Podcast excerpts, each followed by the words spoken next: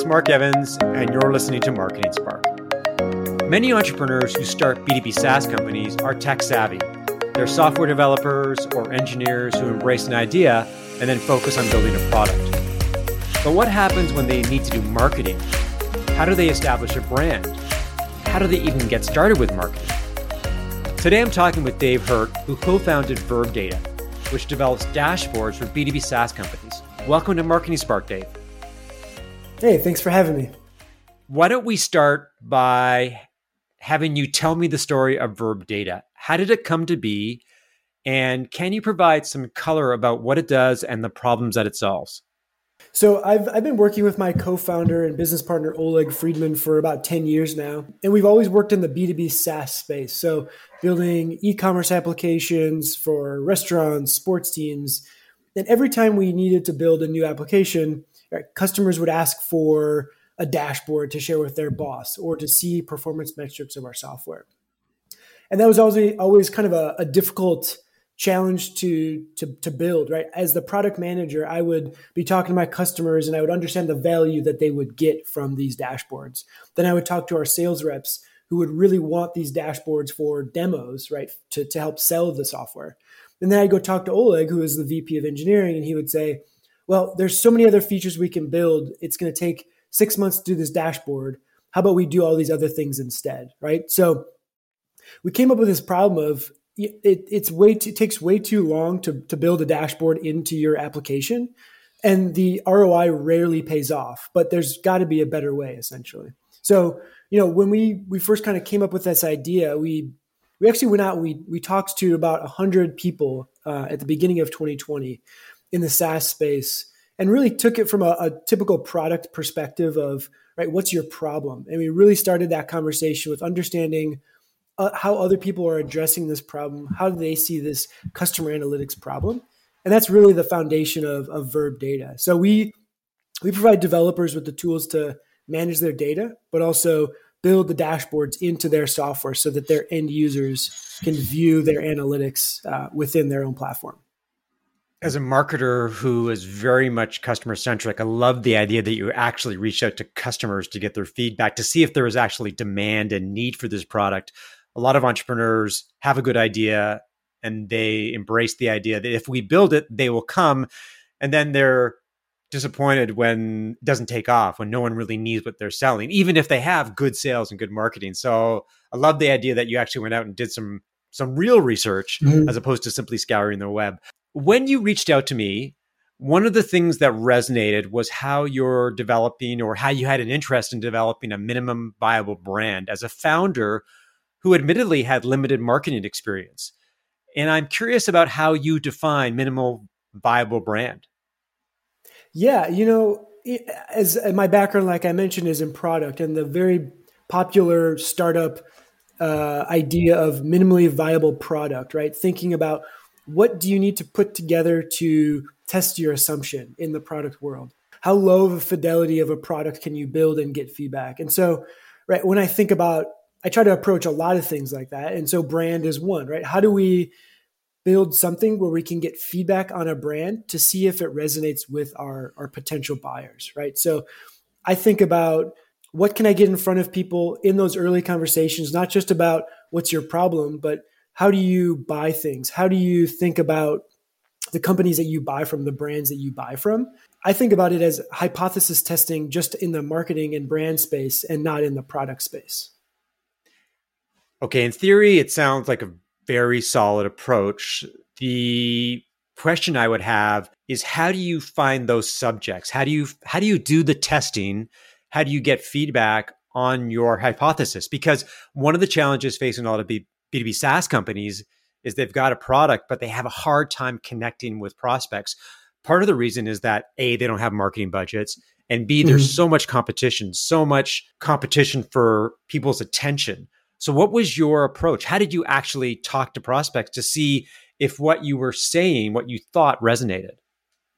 Yeah, so a couple different ways. One, in those initial product, like problem focused interviews, I actually was doing brand focused interviews along with those. So if we had 30 minutes, right, 15 might be talking about the product and 15 minutes might be talking about brands that they like, words that they use around this this problem set, right? So when they're talking about dashboards, are they talking about data analytics? Are they talking about data dashboards?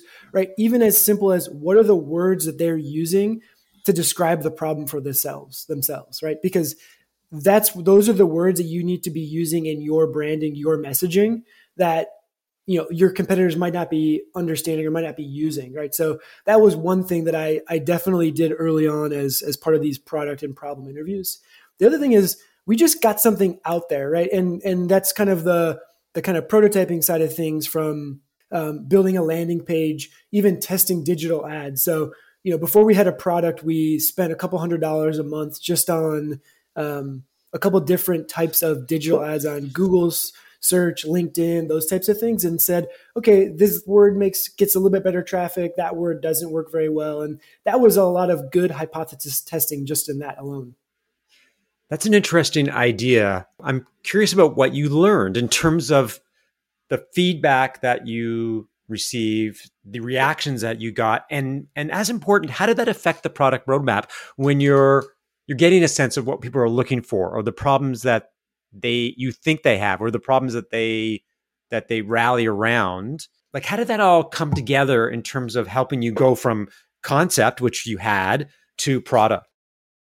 I mean i would say our our early ads uh, sucked right? So okay. um, it wasn't like it wasn't like we had some magic out of the box but it was almost like process of elimination. We it was it was what not to do more than what to do i think was really what that helped us, us focus on and so thinking about in the in the the world of our product, we did some ads around like the the the front end user experience side of things, like building beautiful dashboards, beautiful bar charts, those types of things.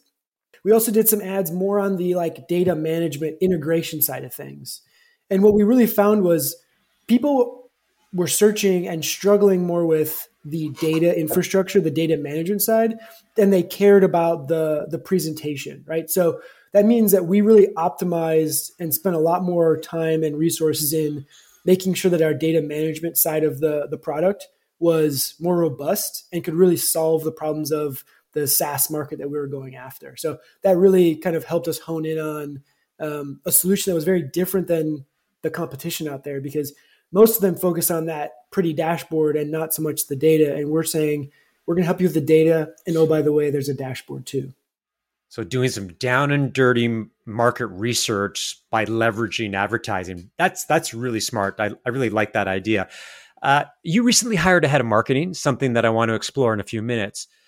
But how did Verb Data get started with marketing? Like after you've done the Google ads and the Facebook ads to test your hypothesis, mm-hmm. what were the next steps that you took to actually start doing marketing? Did you develop a strategic plan or was it simply a matter of getting started tactically?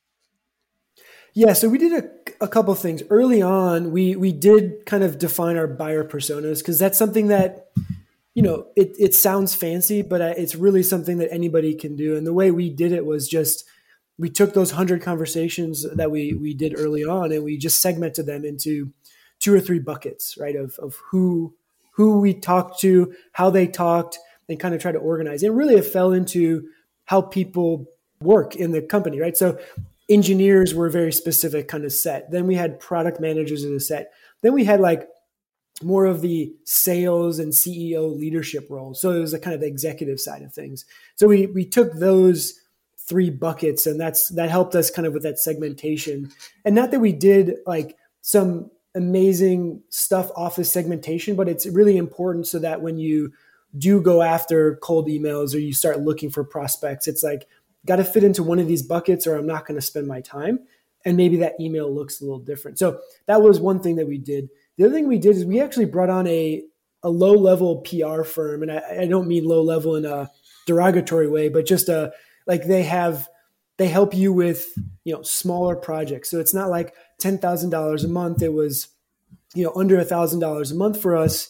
And they helped, you know, get some guest articles going, help with some blog posts. And really, the way I thought about that was laying the foundation, right? So, you know, you don't have to be on day one, it doesn't have to be the most elegant blog post or the most elegant guest article, but you need a foundation so that when you do start building your team and you do start trying to kind of put fuel on the fire and spend more resources, you have kind of some experience, right? So start spending a little bit of money to build up that foundation. And that's what we did over the last 12 months. And so that really helped us. We, we announced some funding at the end of, at the very beginning of 2022 here, but we had 12 months prior to that of guest articles, podcasts, things that we could point to when we wanted to get into you know well-known publications and say look at all this stuff we've done over the last 12 months we have a name for ourselves. And so that really helped um, when we wanted to kind of have a bigger bang. Let's take a step back because you've mentioned some really interesting vehicles. One is buyer personas. Now i'm a big believer in the power of buyer personas because i think many b2b saas companies really don't know their customers well enough. And you could argue that many of them don't talk to their customers enough or at all. So, how in depth were your buyer personas? Are we simply talking engineer, like to do this, spends a lot of time on LinkedIn, or was it far more detailed so that you could have a real granular view of who you were trying to market and sell to? The the main focus of our buyer personas was the problem we solve for that persona. So with the engineer, it was very focused on um, I have I have core fun- I have a lot of different stuff I have to to build, right? And the opportunity cost of dashboards is far greater than all these other things, right? There's so many other things that I could be doing while building a dashboard, right? So that's how we thought about it in on the engineering side. On the product side, it was like, well, the problem we're solving is there's a feature you want to build for your customers, but you can't get it past the gatekeepers of the engineers, right? So how do we give you the tools to be able to do more without the technical resources. And so that's and then we thought about it really from that side of things is we're solving what type of problem for what type of person. And and I think like we didn't go as far as okay, we're going to go target engineers on LinkedIn and product people here and things like that. You know, that's kind of evolved and that's where that minimally viable brand comes in is like we didn't know those things and I don't know if we felt like we were going to utilize a lot of that information on day one. So we said, look, let's get the problem identified. We will evolve this, dig into it as we go and add to those buyer personas over the next six, 12 months. And so now we're starting to add those things as we bring on more people to help with that. A couple questions about the PR agency that you brought on board. Were they local or did you outsource them? Because $1,000 a month sounds pretty inexpensive, all things considered. Yeah, it, it's it's outsourced. It's um, I will say, you know, uh, they're they're really good at relationships. So they know all the publications. They have writers. They have relationships with writers. A lot of the publications that we would want to be in, and that's really where their value add was. We have a very complex product, so writing blog posts about data analytics for somebody who's never worked in data analytics is quite difficult. So it, it took a lot of work for us to get them kind of comfortable with writing about it. So we really felt, felt that their value was that kind of connection to the publications and kind of that thought like they they had been through the motions which I'm not a marketer I hadn't been through those kind of steps before. Yeah, it's interesting because you know one of the biggest challenges facing B2B SaaS companies when it comes to marketing, especially content, is trying to take complex technology and make it user friendly, to make it accessible to tell stories. Mm-hmm. And many even good writers will have a hard time really understanding the nuance of a product. I think it frustrates a lot of entrepreneurs because they think they can simply outsource it. And what inevitably happens is they got to spend a lot of time with a writer to get them up to speed, to make sure they understand the language, the buyer persona, the key points, and come across as thoughtful, insightful, and and the real deal. How did you get those writers up to speed? How much time did you spend with them? And did you get ever get to a point where you could let them write an article and you didn't have to worry about it other than giving it a check mark at the end of the day? No, definitely. We're, we're okay. not there yet. Um, to be honest, um, there's a couple, a couple things that we did. One is, and I don't know if this is necessarily the, the best advice, but I'll say what we did and you can, you can correct us, Mark, but we found topics that were more approachable, right? So our strategy of these early blog posts in the first six months was not creating the world's best content. It was to create content. Um, and I think that's really where I struggle a lot is I want it to be the best all every single time. And to do that, plus doing all the other things that you need to do as a, a co-founder of a startup is very difficult. And so I felt like creating the content, getting it out there so that we could get feedback, so we could see what did resonate, what didn't resonate, was actually how you're going to then eventually create the best content, right? So we really focused on more thought leadership type things um, that weren't so specific into how data analytics works because that's what they could help me with. So I identified the types of articles they could help me with more than trying to force them into writing some sophisticated article. I think the conundrum facing many B2B SaaS entrepreneurs is that they're super smart. They know their product inside out and they want to communicate that to the world, but it takes time and effort to do that in a really good way. So, what they need to do in the short term, and I think the approach that you embraced was that people are going to hate me because there's so much emphasis on high quality content these days. It's content that's good enough. It's content that gets your story out there, their message out there without being perfect. Because if you're waiting for perfection, if you're if you're trying to make that happen, it's going to take forever to do. And then you've got no traction, you've got nothing in the bank, there's nothing you can leverage to attract prospects and customers. So I like your approach. It's a little unorthodox to the marketers in the crowd. It's probably sacrilegious the fact that you've put out content that you admit wasn't very good, but that's marketing sometimes. marketing has to be down and dirty because if you don't do right. marketing then then you're sort of you're sitting still in the water and that's not a good place to be. You've hired a I recently hired a head of marketing. I really would like to get your view. And this is a big hire for a lot of companies. I mean, they're very product based. Then they hire a salesperson, and then they finally get around to hiring a marketer, and it's it's almost as seen as a necessary evil. At what point did you finally realize or accept that you had to hire a head of marketing? And how did you start that process? How did you take step one in terms of making sure that you hired the right person? Because if you hired the wrong person, then you've wasted a lot of time and effort, and then you got to start all over again.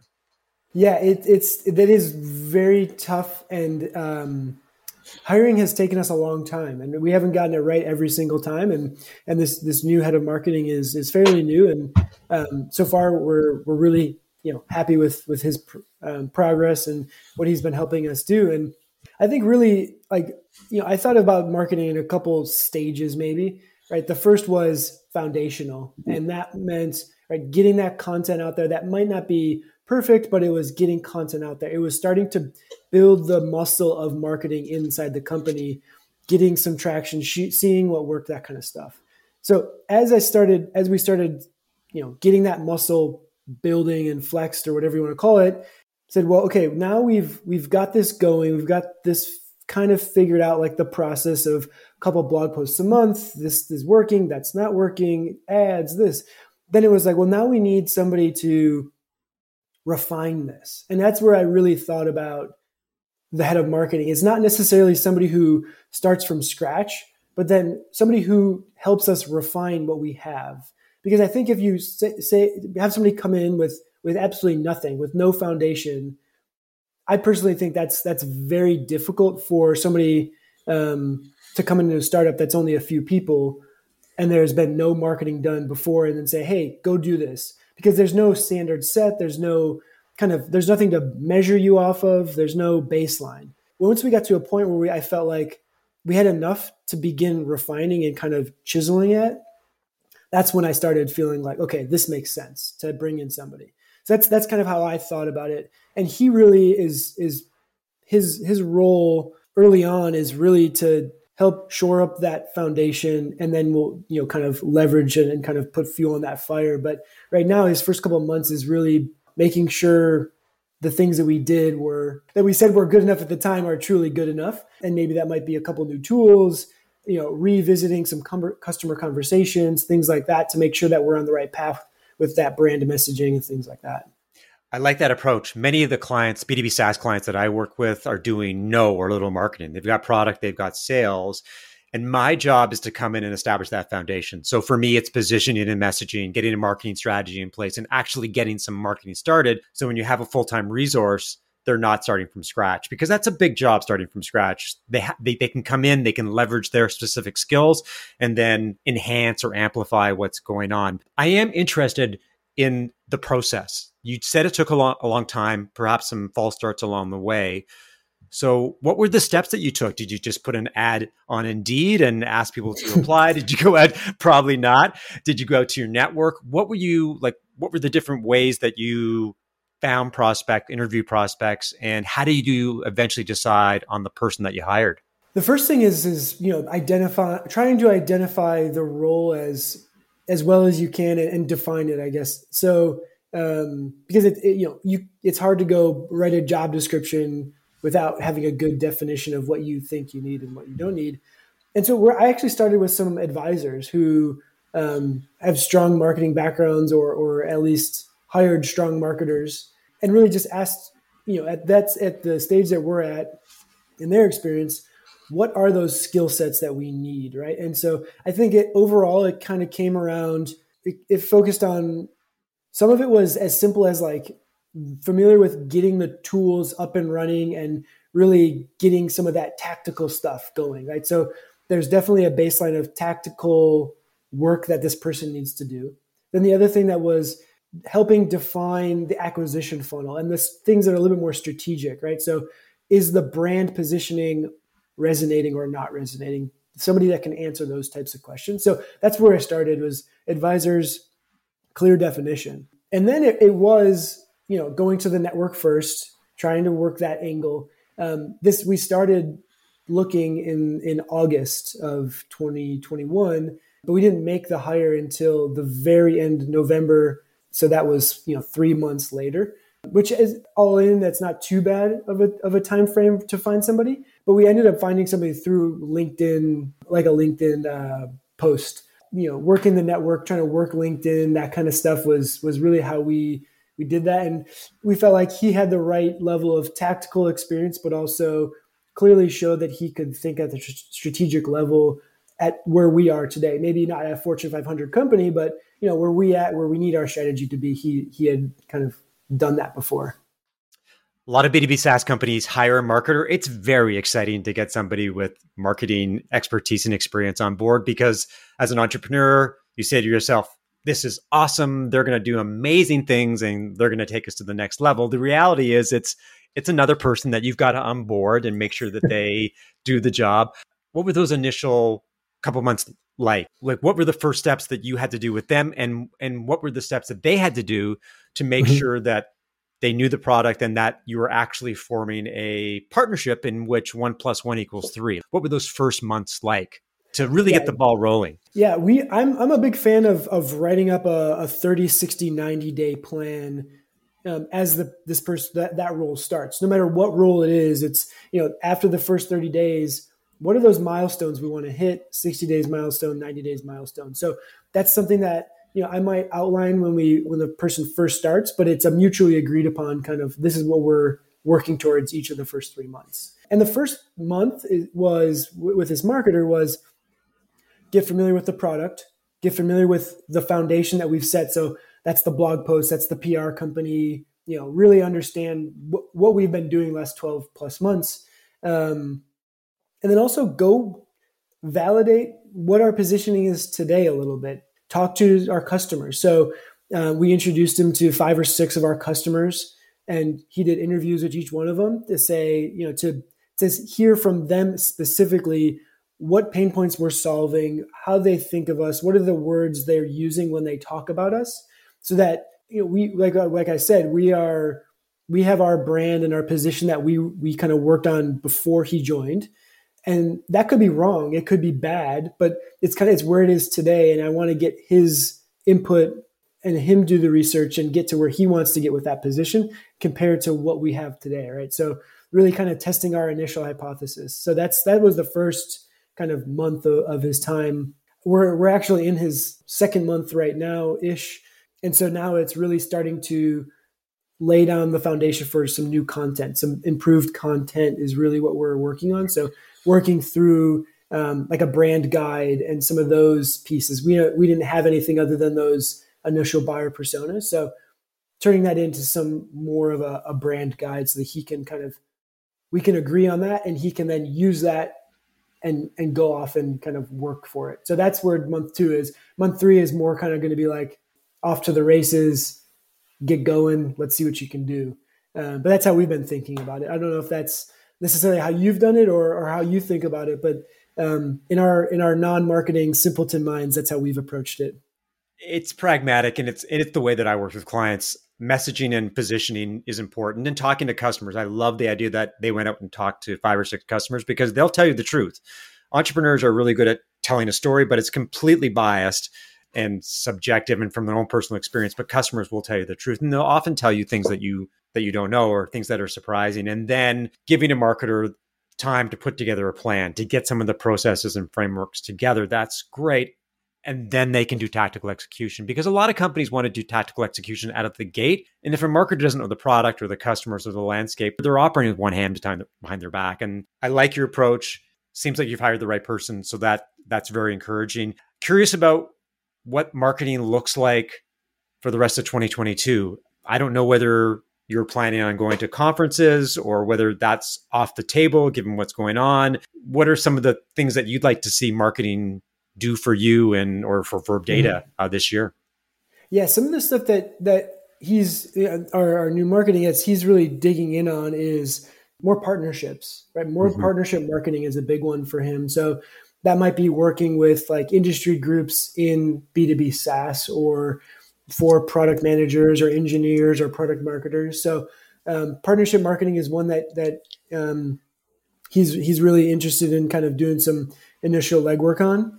And the other stuff is really right now we're we're like the foundation that we're working on is optimizing things like our web kind of properties, so our websites, how we're managing our ads, so that we can do much faster iteration and and work through those more. So you know we've set up our ads it's not something that we previously touched so frequently, right? We would track them, but we wouldn't necessarily optimize high performing and drop off low performing things and maybe play with landing pages as much as we should. So that's really what we're we're looking at is building a, a nicer front door to verb data, which is verbdata.com, right? Build a nice doormat and build the content around that and kind of give the experience to people before they're buying and joining verb. So that's really where we're focused um, is that partnership side and, and, building that kind of welcome mat to, to verb out a lot more. Um, that might through content through shared publications that kind of stuff as well. That's great. This has been a really interesting conversation. I think a lot of entrepreneurs need more insight into how marketing happens, how you get started with marketing, how you build a marketing foundation, and then eventually how you hire a marketing person because it's a journey that you're on. It culminates with hiring the marketing person and eventually hiring a marketing team, which is a huge step for a lot of companies. So I hope they've got uh, some firsthand insight into how that happens. Final question is where can people learn more about you and Verb Data? Our website is our, our, our welcome mat. It's verbdata.com. Um, you can also see us on social at verbdata, and that's on Twitter, Facebook, and LinkedIn. Um, so those are our, our main properties. Well, thanks for listening to another episode of Marketing Spark. If you enjoyed the conversation, leave a review, subscribe via Apple Podcasts, Spotify, or your favorite podcast app, and share via social media. To learn more about how I help B2B SaaS companies as a fractional CMO, strategic advisor, and coach, send an email to mark at markevans.ca or connect with me on LinkedIn. I'll talk to you next time.